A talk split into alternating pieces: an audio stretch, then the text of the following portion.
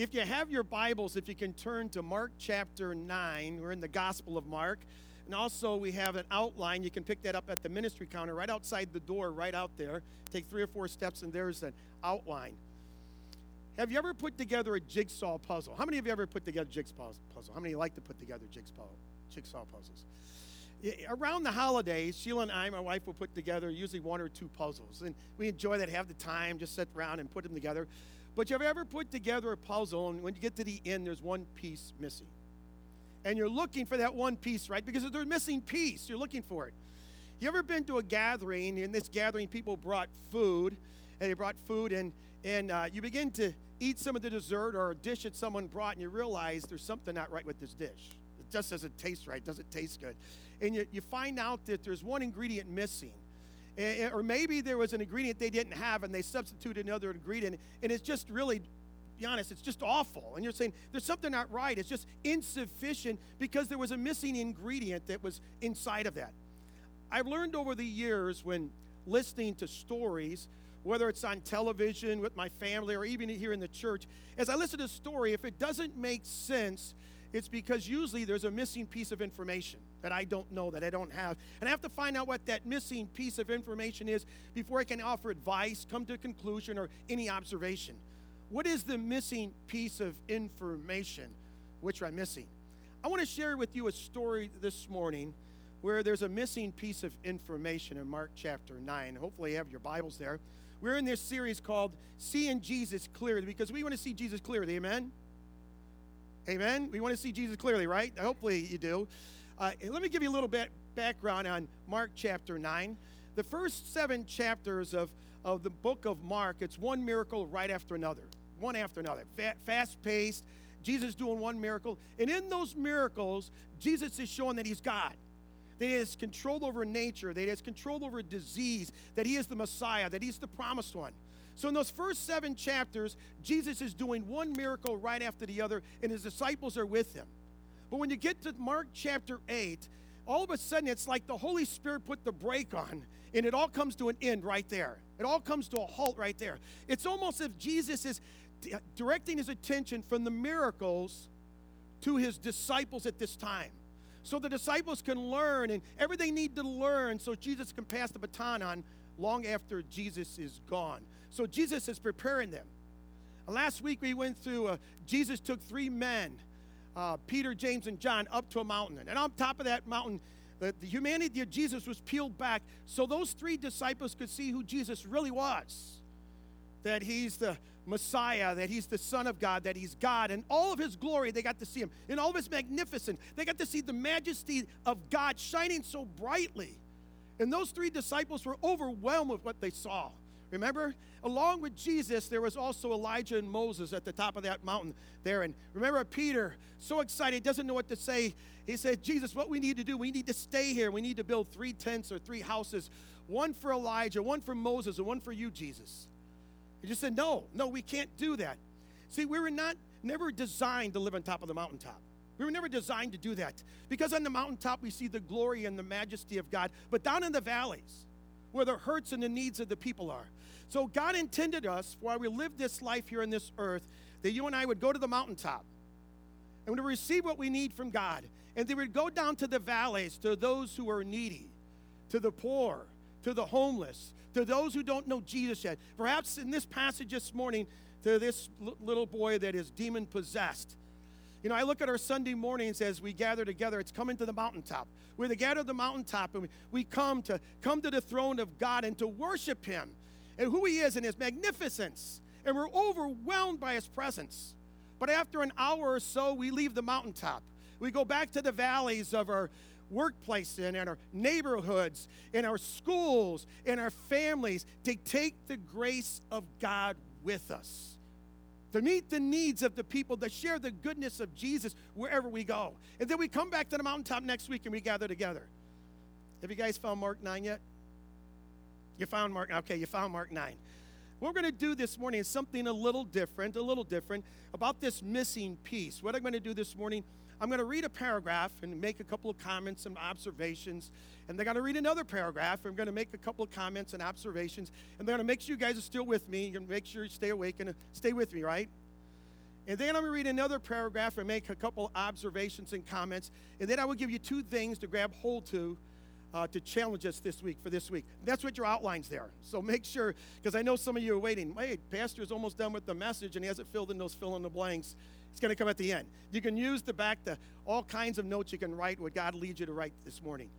So this morning, you have your Bibles, Mark chapter 9, verse 14 through 19. We're going to begin reading. When they came to the other disciples, they saw a large crowd around them and the teachers of law arguing with them. As soon as all the people saw Jesus, they were overwhelmed with wonder and ran to greet him. What are you arguing with them about? He asked. A man in the crowd answered, Teacher, I brought you my son who is possessed by a spirit that has robbed him of speech. Whenever it seizes him, it throws him to the ground. He foams at the mouth, gnashes his teeth, becomes rigid. I asked your disciples to drive out the spirit, but they could not. O unbelieving generation, Jesus replied, How long shall I stay with you? How long shall I put up with you? Bring the boy to me.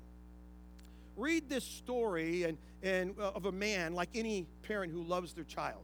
He loves his child, and can you imagine being the father of this child? Can you put yourself in his shoes and imagine every day he's seen his son since childhood possessed by a demon.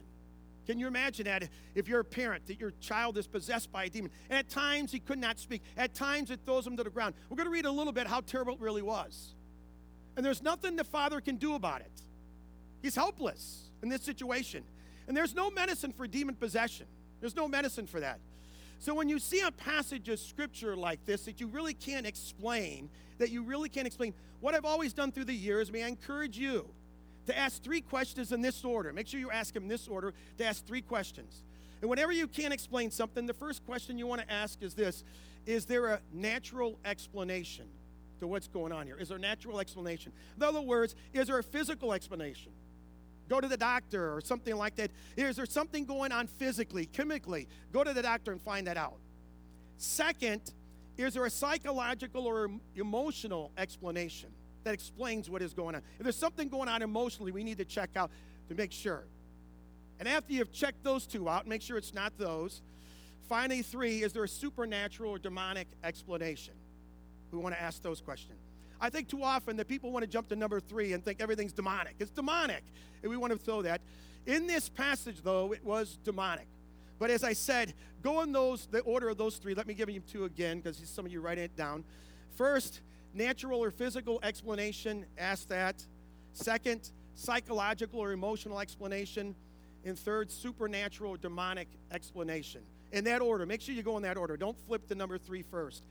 Get, get us all confused many times. But can you imagine? Here's this father. He brings his child to Jesus. Jesus is coming down the mountain with the other three disciples. And I want you to get this picture. So the four of them, Peter, James, and John, are coming down the mountain with Jesus, and they're coming down the mountain to meet the other nine disciples at the bottom of the mountain, to, to meet it with the rest of the 12. That's what he's doing. So they'll all be together, Jesus and the 12 disciples. And this man had approached the nine disciples in Jesus' absence. And the book of Luke tells us he begs them, as he begs Jesus, he says, Heal my son. The disciples were not able to do it. The disciples couldn't do this. So they're, so they're arguing. And this passage seems to indicate that Jesus and the three disciples came out without even being uh, noticed. And then all of a sudden, people turn around and they see Jesus and they run to Jesus. The Bible says they're overwhelmed with him. They run to him. And Jesus sees them there and he asked a question. He says, What are you arguing about? Now, as I said before, whenever Jesus asks a question, it's not because he doesn't know the answer, right? He always knows the answer. So, why would Jesus ask a question? He asked a question to try to engage people, to get them to think, so they can answer his question because that's the question that needs to be answered. And he asked the question, What are you arguing about?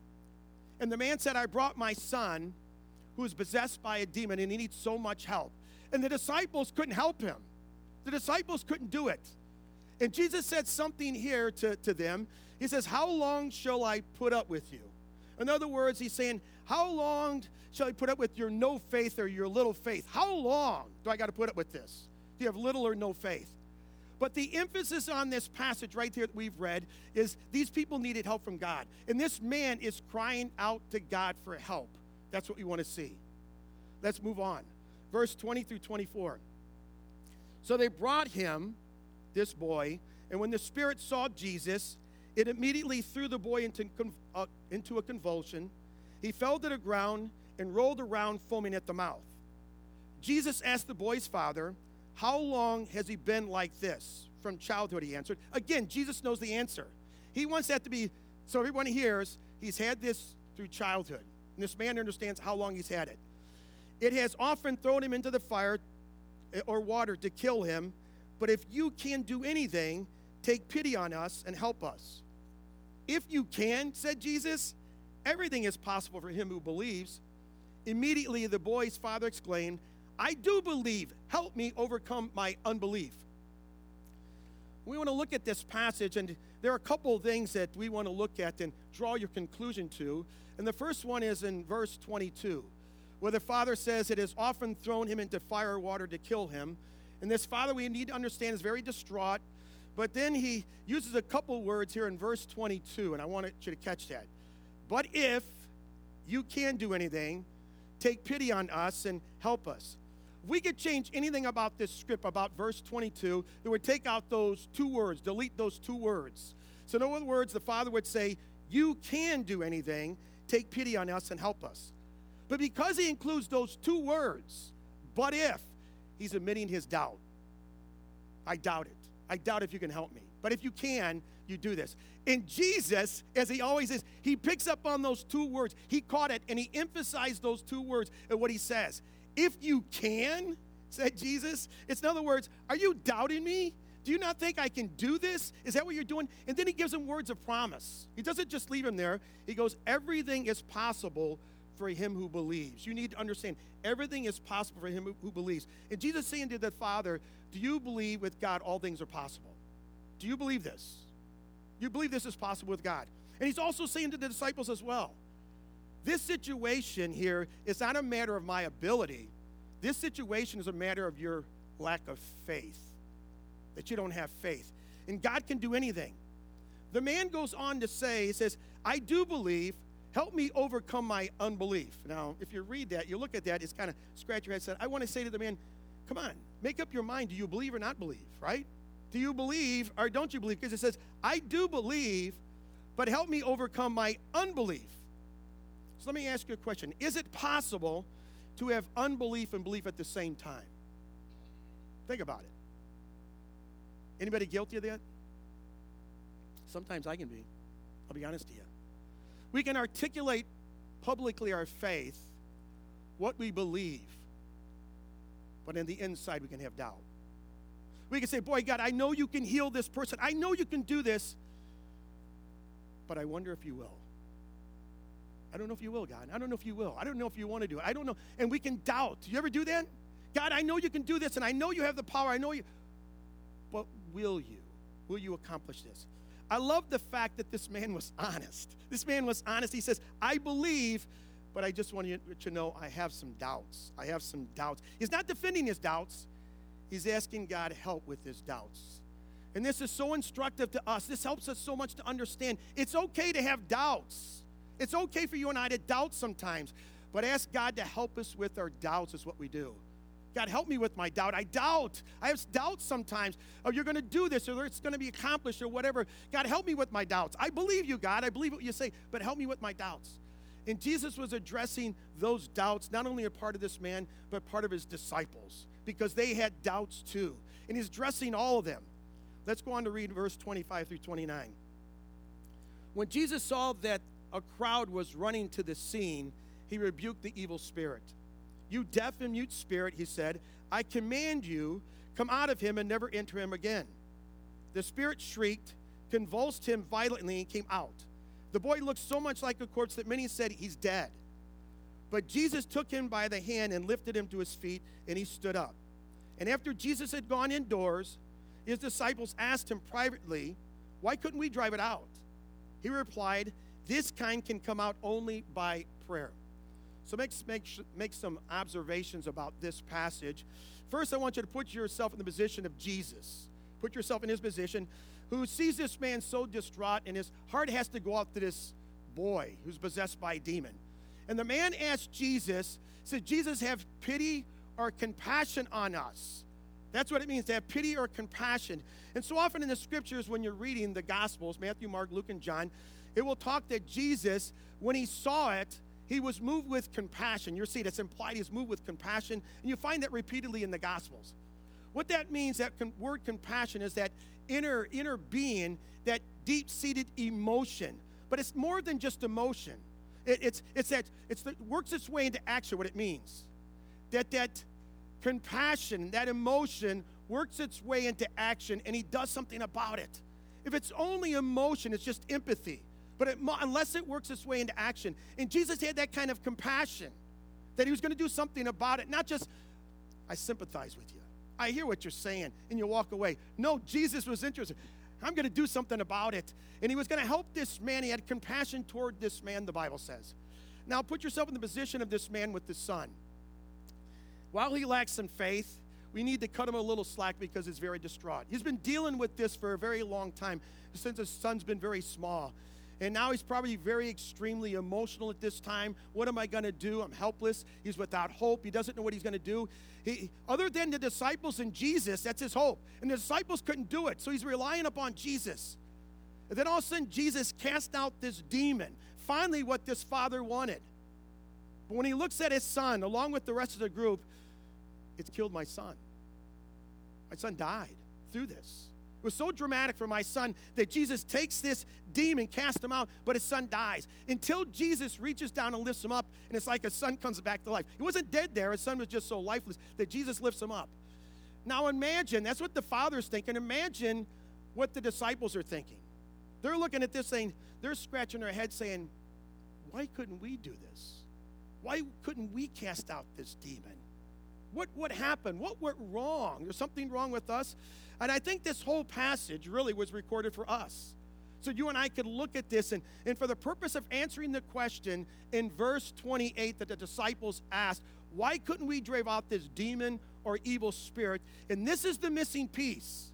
What Jesus says here, this is the missing piece. He says, This kind can come out only by prayer. Only by prayer. You will find some of the English versions of the Bible will include prayer and fasting. But the older and best manuscripts do not have that word fasting in there. You will not find that word fasting, so we just use prayer. It can only come out by prayer. In other words, what Jesus was saying, the work of God can not be done in human strength. The work of God can only be done in God's strength. It can only be done that way. But the disciples are saying, we cast out demons. In Mark chapter 3, we cast out demons, same process, same procedure, same protocol. We did it. Mark chapter 6, we did the same thing, cast out demons. But here in Mark chapter 9, we did the same thing, same process, same protocols, same procedures, and it didn't work. Why didn't it work, Jesus? What's going on? And Jesus is saying to them, the power is not in yourself. The power is not in your protocols and your procedures and your processes. The power is in prayer. That's what he's getting to it. That's the missing piece. The power is in prayer. It's not in yourselves. It's in God, and it's through prayer, is what he's saying. And that's true today, isn't it? When, when you and I face life challenges, we need to understand that. And churches may say, we've got the best procedures, we've got the best uh, processes, we've got the best marketing, we have the best leadership, we have best job descriptions, we've got the best uh, ministries. We are a well oiled machine. And Jesus said, But there's something missing, and that's prayer. That's prayer. Jesus said, My Father's house would be called a house of prayer. And God has never promised to bless our procedures and our processes or protocols, but it is prayer, what He says. I promise to bless prayer as you come to me and lean on me and rely on me. So let me pull this together. If you take out your outline, let me give you two principles. Two reasons to pray this morning. Uh, first one pray to overcome the biggest challenges. Pray to overcome the biggest challenges. I don't know what you're like when you face challenges, when you face mountaintops, when you face mountaintop experiences. I don't know what your life and you face those biggest challenges in your life, but many, and I'm guilty too, we face the mountain and we rely on our own resources. Sometimes we rely on our own intellect, our own giftedness, our own experiences to go through, around, above, uh, underneath, whatever we can to get through that life challenge. We rely on our own research, rely on our own self. Say, I just got to will myself through it. I just got to get through this. But there's a missing piece, and that's prayer, where we come and we yield ourselves to God and rely upon Him. What do you do when you face life's greatest challenges? What do you do when you, when you come to those? It didn't even dawn on the disciples. I want you to see it to pray. We don't even say it didn't even dawn on them. I need to pray. And that's what Jesus was saying to them. Do you guys realize what you need to do? You need to pray to get through life. You need to pray, prayer to, to be able to accomplish these things. That you cannot do the work of God through human strength. We can't accomplish what God wants us to do in our own lives through our own strength. That we need Jesus, we need God, and we have to pray. And whatever the challenges we have, we all have them. We all have life challenges. We all have difficulties in our life. Whatever they are, whatever challenge we are, we have, let's begin with prayer and let's end with prayer and let's pray in between. Where we come and say, God, I can't do this my own. But I must rely on you and your strength to help me, whatever I'm going through. You and I are not created to do this on our own. We need God and God's help. There's another principle lesson I want us to lock into too with this. The second reason to pray pray to demonstrate the love of God. Pray to demonstrate the love of God.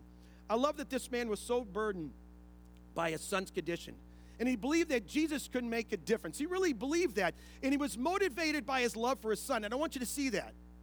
What motivated him to go to Jesus? It was his love that he had for his son. And he brings his son to Jesus and he says, Jesus, help us. Help us. That's powerful. That's love that motivated him to take his son to Jesus and pray and say, Jesus, help me. And it reminds me of a story in Mark chapter 2 where there was these four guys and he had a, a friend who was paralyzed and they wanted to bring him to Jesus so Jesus could heal him. So they bring him to Jesus, and Jesus is at this house, and he's teaching there, and the house is so crowded that they can't get inside the house. So what do they do? They go on the outside of the house, and the house is back there. They have stairways on the outside. They climb the stairway on the outside. They go to the rooftop.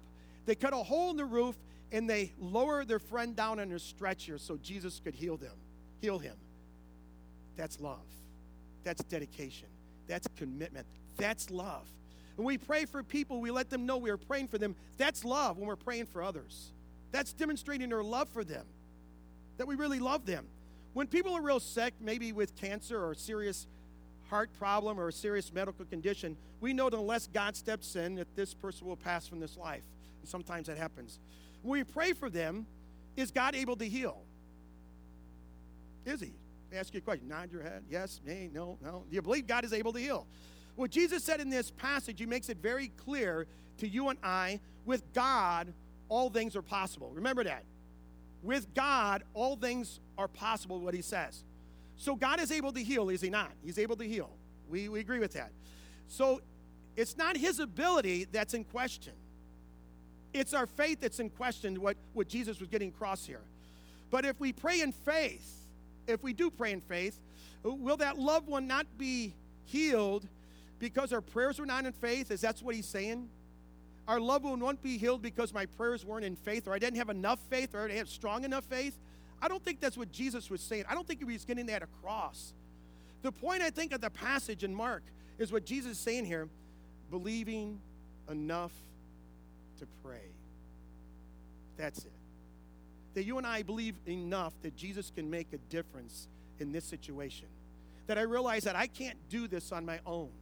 I can't accomplish whatever it is, and I need Jesus. And believing enough in Jesus that I need to pray for his assistance. I need to pray for Jesus to do something here. So many people are praying for loved ones, and it's not a case either of their prayers failing or God failing. It's not that case at all. It's a case where God heals in different ways. You understand that, right? He heals in different ways. And sometimes I've watched over the years that God can, we pray and God choose to heal a person instantaneously, in a moment, in an instant, right? instantly they're, they're, they're healed. And we look at we look at them and say what Psalm 126 says. Psalm 126, when, when God heals this way, say, Wow, I can't believe this, what God has done. I can't believe this. We're like people who dreamed. We're, we have joy, laughter in our hearts, and our hearts are filled with joy, is what the Bible says. And it goes on, Can you see what God has done? Can you see the great things that God has done? How great is our God? And God sometimes heals in a moment. We pray, and man, it seems like it's done. And when we see that, we're amazed. And, and we give all the glory and praise to God. But sometimes the Bible says that God heals in different ways and answers our prayers in different ways. And it talks also in Psalm 126. It talks about that we sow the seed and, and the work and we weep and, until the harvest comes, at what it's talking about, implying there. And sometimes the healing is over course of time. And it's in concert with the medical experts in our world. And sometimes it can come in a week, two weeks, three weeks, a month, two months, six months, a year, years. We don't know. But it's over a course of time in which God heals. Sometimes the healing is ultimate. And we have a funeral. That person is brought into the presence of the Lord. To realize at that moment, there was an ultimate healing. They never will have the frailties of this life, disease or sickness or any of these things in this life, whatever. And God ushers, ushers them into his presence. Ultimate healing happens at that moment. I will never understand the will of God concerning these things. I don't know why He heals some and He doesn't some. Heals some instantly, and others they got to wait over the course of time. And some, there's a funeral, ultimate healing. I don't know why, but most of the time in my life, what I've seen is the second way that God heals over course of time. The second means of intervention. And, and I, I've learned so many more lessons than if God would have done it instantly. I learned so many more lessons as I'm praying to God and I'm waiting for God to do something in my life. I've learned a lot about myself. Many times it's not good things, that I'm impatient and I'm not consistent enough maybe with my prayer life to keep coming to God. But I've learned so many amazing things about God during that time. How wonderful and amazing He is, how faithful He is, how much love He has for us, that He draws us to Himself and said, Doug, I, I, I, you're in this situation. I haven't done it right yet because you need my presence right now. You need to continue to come and pour out your heart to me. You need to come and do this and let my love just bask over you and just enjoy my presence at this time. And I learned so much of God. God knows what we need. And many times He doesn't heal over a course of time or doesn't answer our prayer because God wants us right in front of Him because He's doing a work on our hearts and minds. So don't, don't look away and say, God, why aren't you doing this? God says, I'm up to something fantastic in your life. I'm doing something amazing in your life. I'm changing you from the inside out, that you will experience me in a way that you've never experienced me. You will trust me in a way that you've never trusted me. And that's what God wants to do in our lives. So when we're waiting, say, God, why are we waiting? Why are we waiting? God says, because I'm doing something in your life while you're waiting there. We're not just waiting, but there's a relationship that is bonding there and building. And it keeps us coming to God when we're praying and we're praying and we're coming and we're drawing closer to God. And that's a good thing in our life, and that's what God wants. I've learned over years when people are sick, never to assume a people's prayer request. I mean, I've went in the hospital and, and people, don't get me wrong, and it's all right to do this. People ask that they would be healed and stuff like that, and that's good. But sometimes there's something greater on their hearts and, and, and so I ask people, usually when I go there, how can I pray for you? And I remember many years ago, I, I went to someone who was in the hospital and they'd been in a severe car accident. I didn't know if they were going to live, didn't know what was going to happen. And I asked them, How can I pray for you? You know what they said? Pray that my older children would come to the Lord. Can you imagine it? Not about them. That's love, that's commitment. And that's the way this father had to his son in Mark chapter 9. God, I pray for my son. Help him, heal him, do whatever you have to. We pray to demonstrate the love of God has given us for people. We pray to demonstrate that love. When we're praying for people, we demonstrate that love, that I really love this person, I really care. If we're not praying for them, we're showing we don't really care. Do you realize that? We pray because God is the one that can make a difference. He's the one that can change things. He's the one that can do the impossible. And when we pray, not only do we show the love for others, but we show our loving commitment to God. That God, I realize you're my source. You're the only one that can do this. I rely on you. So, what I want to do this morning, I want to give you an opportunity right where you're, you're at this morning just to go to the Lord in prayer. If you got some life challenge, or maybe you know others that have a life challenge that you and I just stop and say, I can't will my way through this. I can't try to do this on my own resources, my intellect, my will, and get through this. That I need God. And that's what prayer does. Do you realize that prayer is you and I coming, surrendering, and say, God, I can't do this, and I need your help. And we just come to God and say, God, I need your help in this, and I surrender my way, my will, all those things. And I'm coming to you and say, God, your will be done. but I'm praying for your help. I'm praying for your guidance. I'm praying for your direction. I'm praying for your will. Help me to be, understand your will. Help me to not have doubts and accept your will, whatever it is. And I'm, I want to give you an opportunity that we just pray right where we're at. Because of COVID, it's kind of hard to gather together. I don't want to put anybody in harm's way, but we gather, we can come up here if you want to come up here and just pray. You want to come down here in front or just pray at your seats. Maybe pray for your life challenge, whatever it is. Maybe to pray for someone that you know is going through a life challenge. We all have them, guys. Let's not be embarrassed of our life challenges. We all go through them. Every one of us have those difficulties in our life that we're going through. Or we know someone that is very close to us that is going through something very difficult. We need to pray for them. That demonstrates our love for them before God. The love that God has given to us for that person, it demonstrates that love. And it also demonstrates our love that we have for God. That's the missing ingredient is prayer. Is prayer. That's what Jesus was getting across to the disciples. The missing ingredient to what you're doing in your life is you're forgetting to pray that we need to prayer. We need to pray before God. That we need Him. When we pray, it's showing God, I need you, God. And when we pray, we're showing God, God, I can't do this life without you. And we're asking God many times, saying, God, when are you going to answer? When are you going to help me? And we haven't asked God for His wisdom. We haven't asked God to help us. We haven't asked Him. He's not going to help us until we ask Him. We have to yield our hearts and minds and ask Him and pray. So I want to give you that opportunity. That's the missing ingredient. And come to a God do you realize that Jesus loves you? Do you realize that He really loves you? And that's what He wants. He wants you and I to come to Him and say, Jesus, will you help me? And that's what He's waiting for us many times. I want to help you with your friend, but you need to come and ask me. And Jesus loves us so much. He will not turn you away. He will not turn his back on you. That's what he promised because he loves us so much. So let's spend the time as I'm praying. If you got something, life challenge, you want to pray for yourself or someone else, do that right now. And during the song, we're going to be singing, Jesus Loves Me at the end of the service. If you want to just pray, come up here or at your seats. Let's do that together this morning, okay? Let's go to Lord in prayer. Lord, we come to you and we, we love you and we praise you. And Lord, as we look at this passage of Scripture, we see the love that Jesus had for people. And when someone asks Jesus, Lord, have pity on us, have compassion on us, we never see Jesus turn away from them. But we see him in action. We see him do something about it. And he responds in a, in a loving way. He responds in a way, Lord, it always amazes. He always had time for people. And he responds and he heals this man's son of a demon possession. Lord, just to think of what this father was going through, think of what this son was going through. And Jesus showed compassion and love, and he demonstrated that. Lord, help us to have that kind of love for others. That we see that Jesus can make the difference. Drive us to you, Lord, and, and let us pray with our whole hearts to you this morning. To surrender whatever is on our hearts and minds and say, God, I, I need your help. I need your help through this circumstance. I can't do this myself, and I surrender it to you and ask you, give me guidance, direction, and Lord, take my burden upon you. And Lord, so I can be free of it.